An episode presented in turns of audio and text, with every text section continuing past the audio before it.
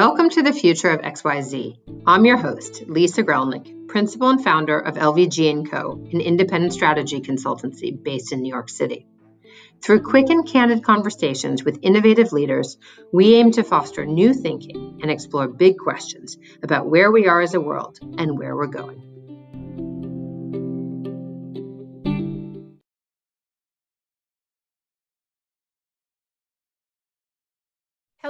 Welcome to this week's episode of Future of XYZ. I am uh, your host, Lisa Gralnek, and I am so excited uh, to welcome my friend Samir Balwani to Future of XYZ. Samir, thanks for joining us. Thank you for having me.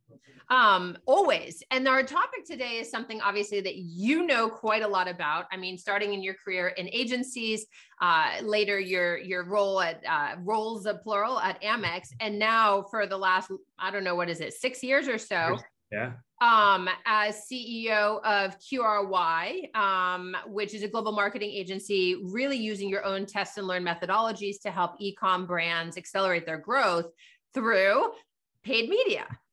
Yep. What I know. It's what we do well. um, it's really good. And, and I think the future of paid media as a topic is so interesting. Obviously, as a marketer and brand builder, paid media is really the backbone on which brands grow. So I want to start with the basic question, which is what is paid media?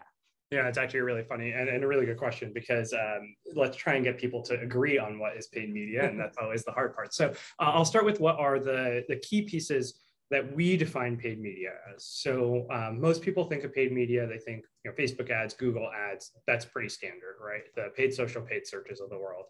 Um, we also think you know TV ads. That's paid media. Uh, radio, magazines, out of home, while older generation traditional paid media still hey, exists. hey, hey, careful there. careful. still exists and still is, is, is very important.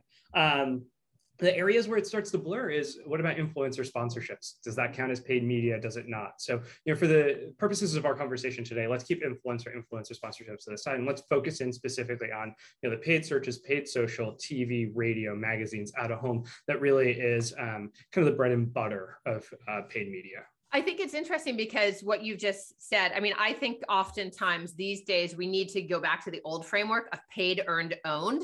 Yep. Right? Like owned is websites and so owned social channels and things like this, and earned is PR. And a lot of people put influencer in that bucket. But everything where you're doing a direct exchange of cash for clicks, views, eyeballs, reach, whatever. Um, and we'll talk about KPIs in a bit is really paid media. And traditionally, as you alluded to, you know, this has been TV, radio, magazine, out of home. I mean, that's really yeah. the universe of, of media when I came in, into my career.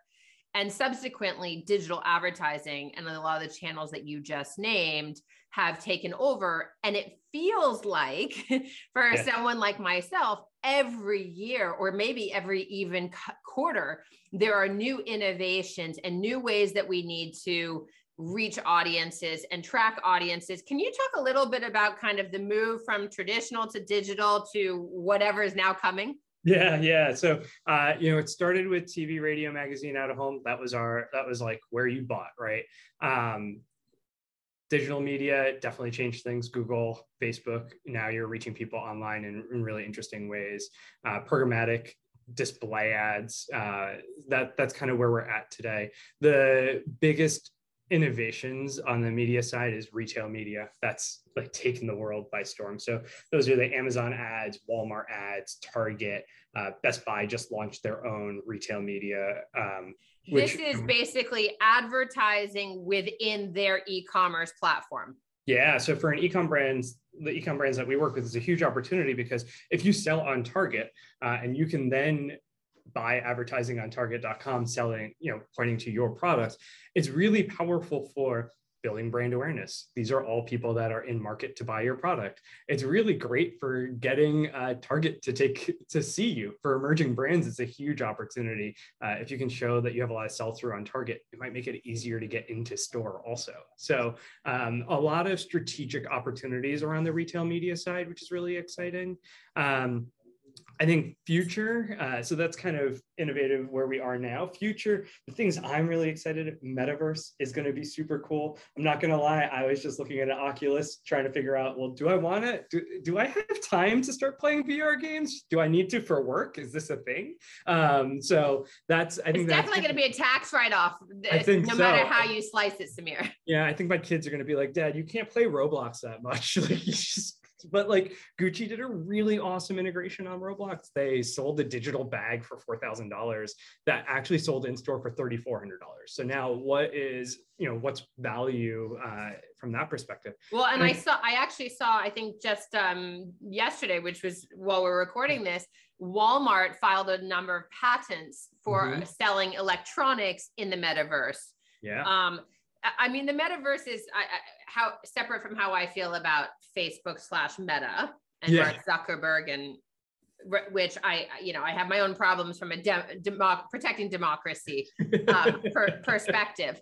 But from an advertiser's perspective, it's almost impossible not to be on, you know, Instagram and or Facebook at this point. Um, when we start talking about the metaverse and we think about how quickly this is happening, what do you think a timeline for this kind of paid media is? You know what the crazy part about it is? We're already seeing it happen, and especially if you're trying to hit uh, Gen Z, they're there.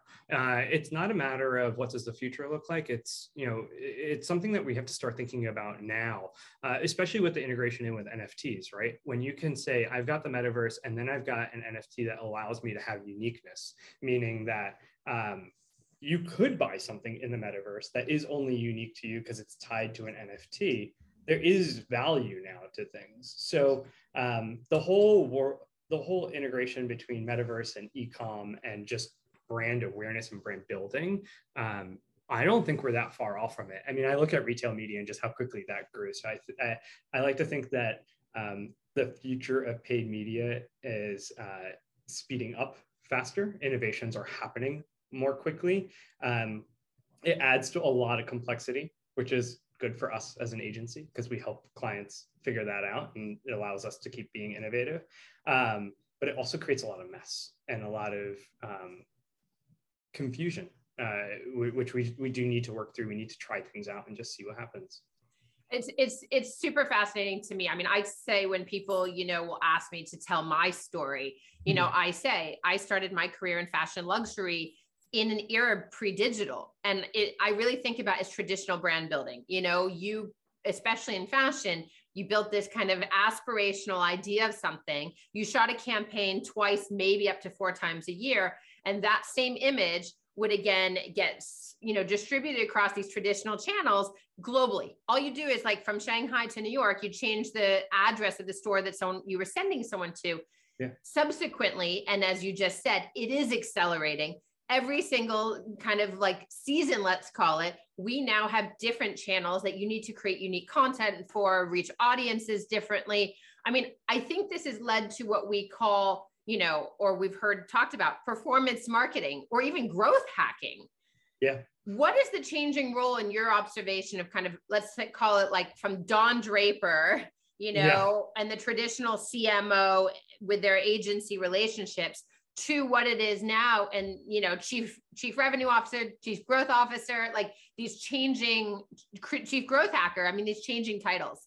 Yeah it's interesting. The cmo role has evolved aggressively um, from one where it was more akin to a creative director where you were tasked with coming up with really interesting big brand campaigns and you know kind of that that's how you differentiated a brand. That's how you set it out from everyone else um, you only had a handful of channels to work with. You're doing magazine, out of home, TV, radio.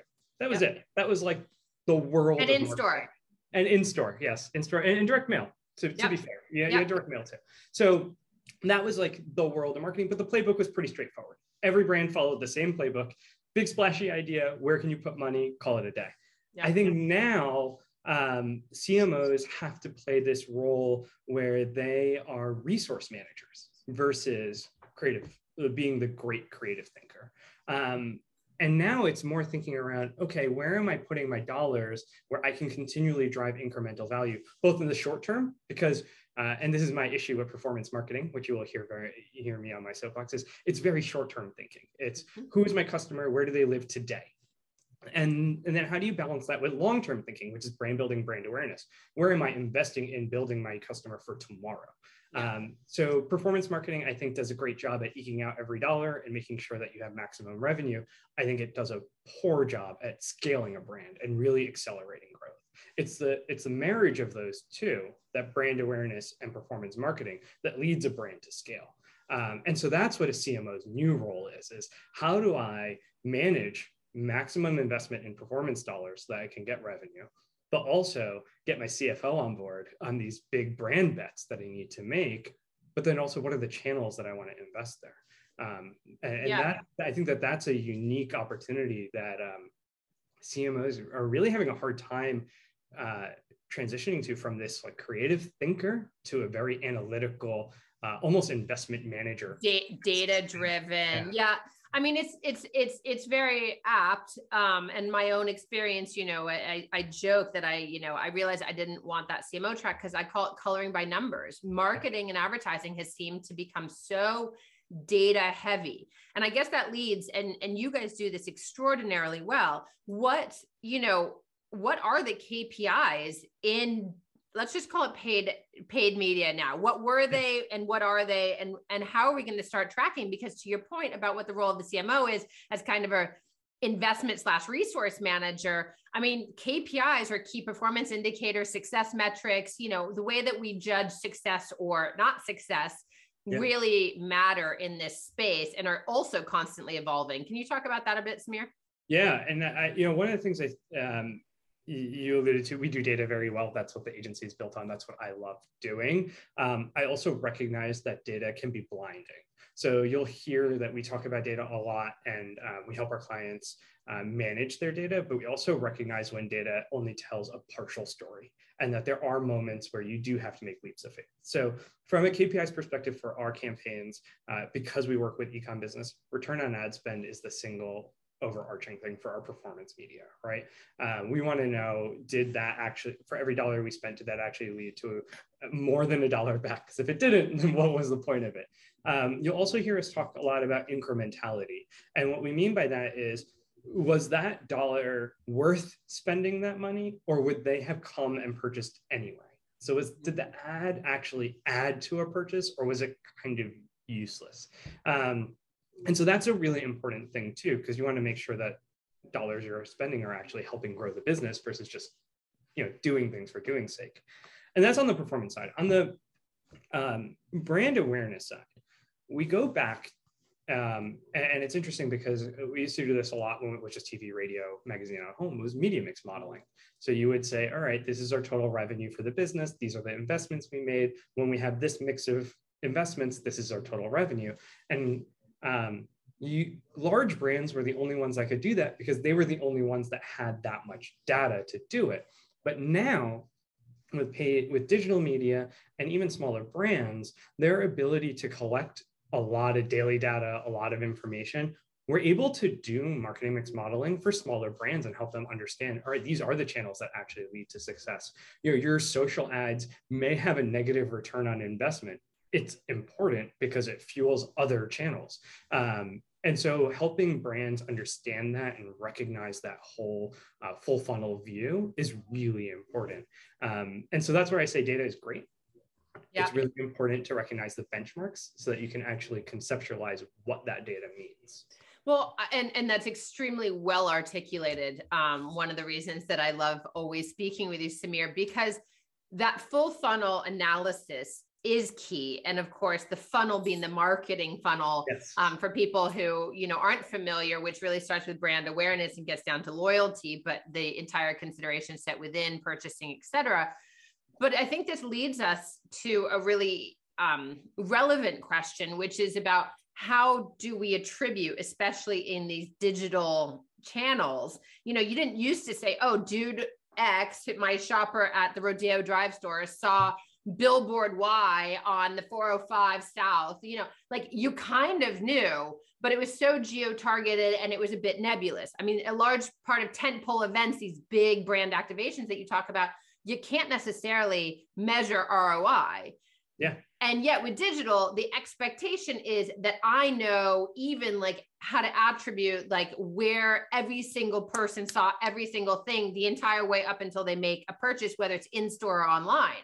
Yeah. Um, can you talk about attribution a little bit and how it plays into what we call success? Yeah, so it's actually um, I love that question, and so um, I'm going to go back on my soapbox for a little bit, and you'll hear me on this one. So um, cookies are what exists today. That's how we do all of our attribution. So uh, the way cookies work is they're a little piece of code. When you see a digital ad or you click through to a website, uh, that little piece of code gets put on your browser. So now the website, Facebook, Google knows who you are.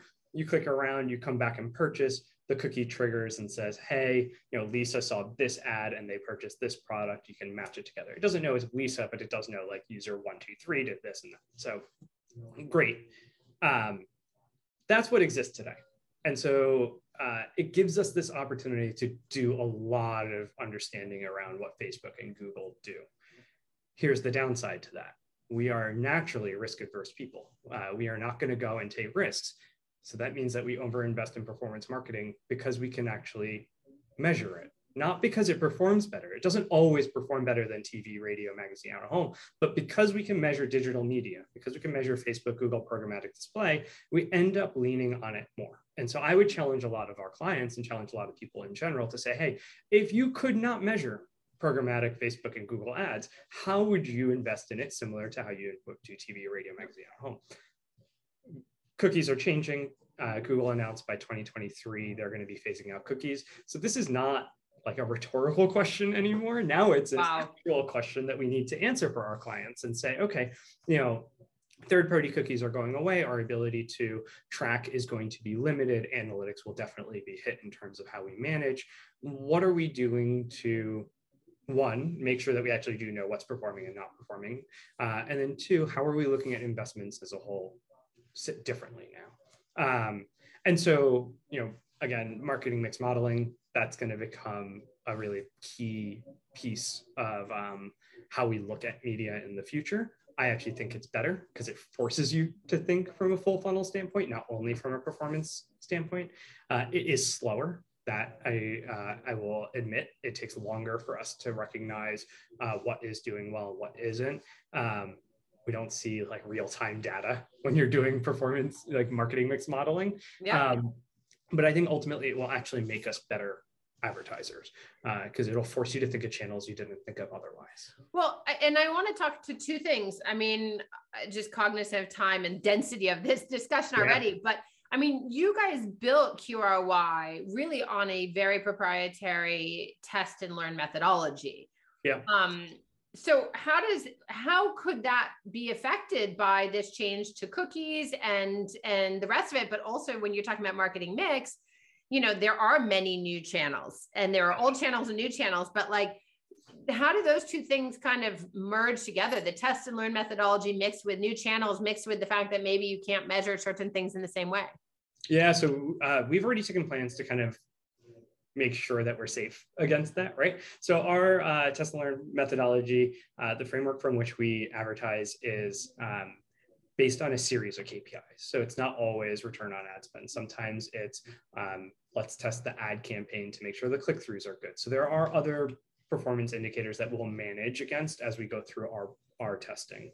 Um, I uh, personally like the fact that it's going to focus our test and learn program into more of that marketing mix modeling because it does allow for more um, opportunity for us to explore out of home and TV and radio as part of that test and learn versus it being in two separate buckets as it does kind of stand right now as you know there's the performance and we need to drive performance and there's brand awareness we need to drive brand awareness. And um, so I, I, am excited about the fact that these changes will force us to rethink how those two play together.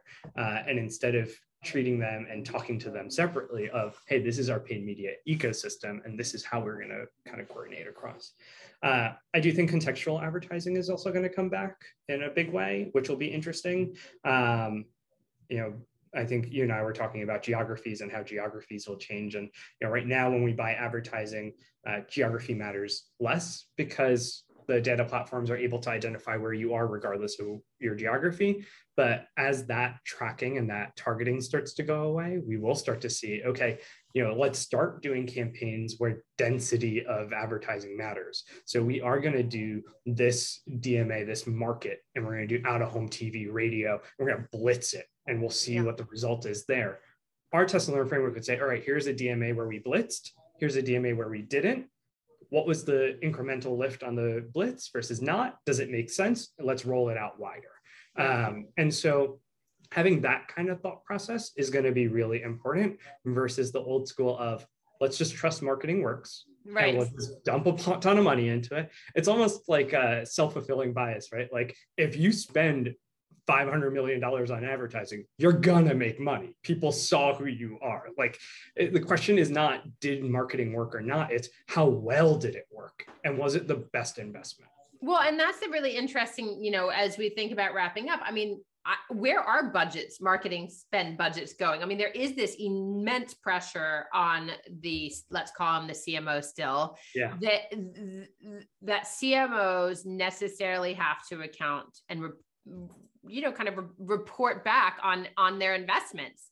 Yeah. um how does this change number one right? Are budgets going up? Or budgets flat? Budgets going down? And are those what do you see in the future? And then i think just secondarily to that maybe we can discuss it in in parallel which is about these audiences. I mean you're talking about dmas um, you know, which are market areas that were specific market areas and, and, and geography coming back. But like right now, digital has given us full view into building lookalike audiences and things like this in digital does that change and how will that also affect budgets? Do we need to like have much more systematic campaigns? Like what what what's the correlation if any and and what do you think about the two?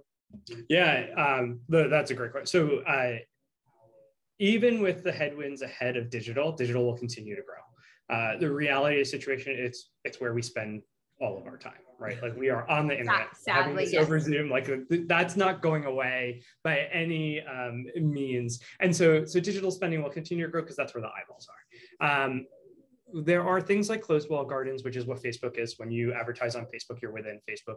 Their ability to track and um, build audiences that won't go away. They still have that data. So Facebook, Instagram, the you know Snapchat, TikTok, those those channels will still be important. Their ability to reach and their ability to really understand consumers may change generally, um, but uh, I am of the mind that ad tech innovation continues to grow, will continue to accelerate, um, and obstacles will become past hurdles really quickly. Um, at the end of the day, if I need to sell something to somebody and they really need it, I'm all for the mind of let's make sure the right product gets in front of the right person. Uh, and I think ad tech will continue with that kind of vision and we'll, we'll always find a way. Uh, I think the privacy world uh, is important. And now it's just trying to figure out how those two fit together. But I think ultimately that'll happen on its own. So yeah, digital will continue to grow. Uh, audiences will continue to be there. There will be some changes in terms of how we do it. But I do think TV, out of home radio, will start to see people kind of test right back into those because there'll be an opportunity to say, hey, let's look at this from a full funnel. We've been so focused on bottom of the funnel revenue driving that you know we forget that um, loyalty, brand you know, uh, brand loyalty is really important, especially in a direct to consumer world where uh, brand switching is so easy. There's like totally. nothing stopping you. So and, and and I think it's I mean I'm I'm cognizant of time and I'm realizing that I could talk about this for a very long time me but I, I think one thing that I just want to call on when we talk about going back to TV or going back to radio, what's really interesting at this moment in time, of course, is that both of those channels also have digital plays, right? Linear TV, which is traditional cable or network, is you know you have streaming you have yeah. you have hardware based you know there are so this ott kind of you know um um model that gives you insights you know depending on who the provider is the same with satellite radio or any subscription pandora you know spotify yeah. etc so those worlds of traditional are also becoming digitized in a way um, so it's going to be, I mean, I think the future of paid media is, is, you know, you're in a great spot at QRY to really help brands to your point, you know, accelerate growth as, as all of these channels continue to kind of expand and grow. Yeah, we're really excited about it. It's a great time to be in paid media. It's a great time to be a brand. You have so many tools at your disposal, and now it's not a matter of figuring out um, how to do it. It's more figuring out what the best way to do it is. And, mm-hmm. and I think we're really excited about helping our brands do that. Um, Samir, I'm going to leave it there. Thank you for joining us on Future of XYZ today. Thank you so much for having me. This was so much fun. Um, it's always great. And to all of our listeners and viewers, if you don't already subscribe, make sure you subscribe to Future of XYZ on YouTube or Apple, uh, Amazon, Spotify, anywhere you get your podcasts. And make sure to follow us uh, on Instagram at Future of XYZ. We look forward to seeing you next week. Uh, and let us know what you think about the future of paid media. Samir, again, so many thanks. Thank you.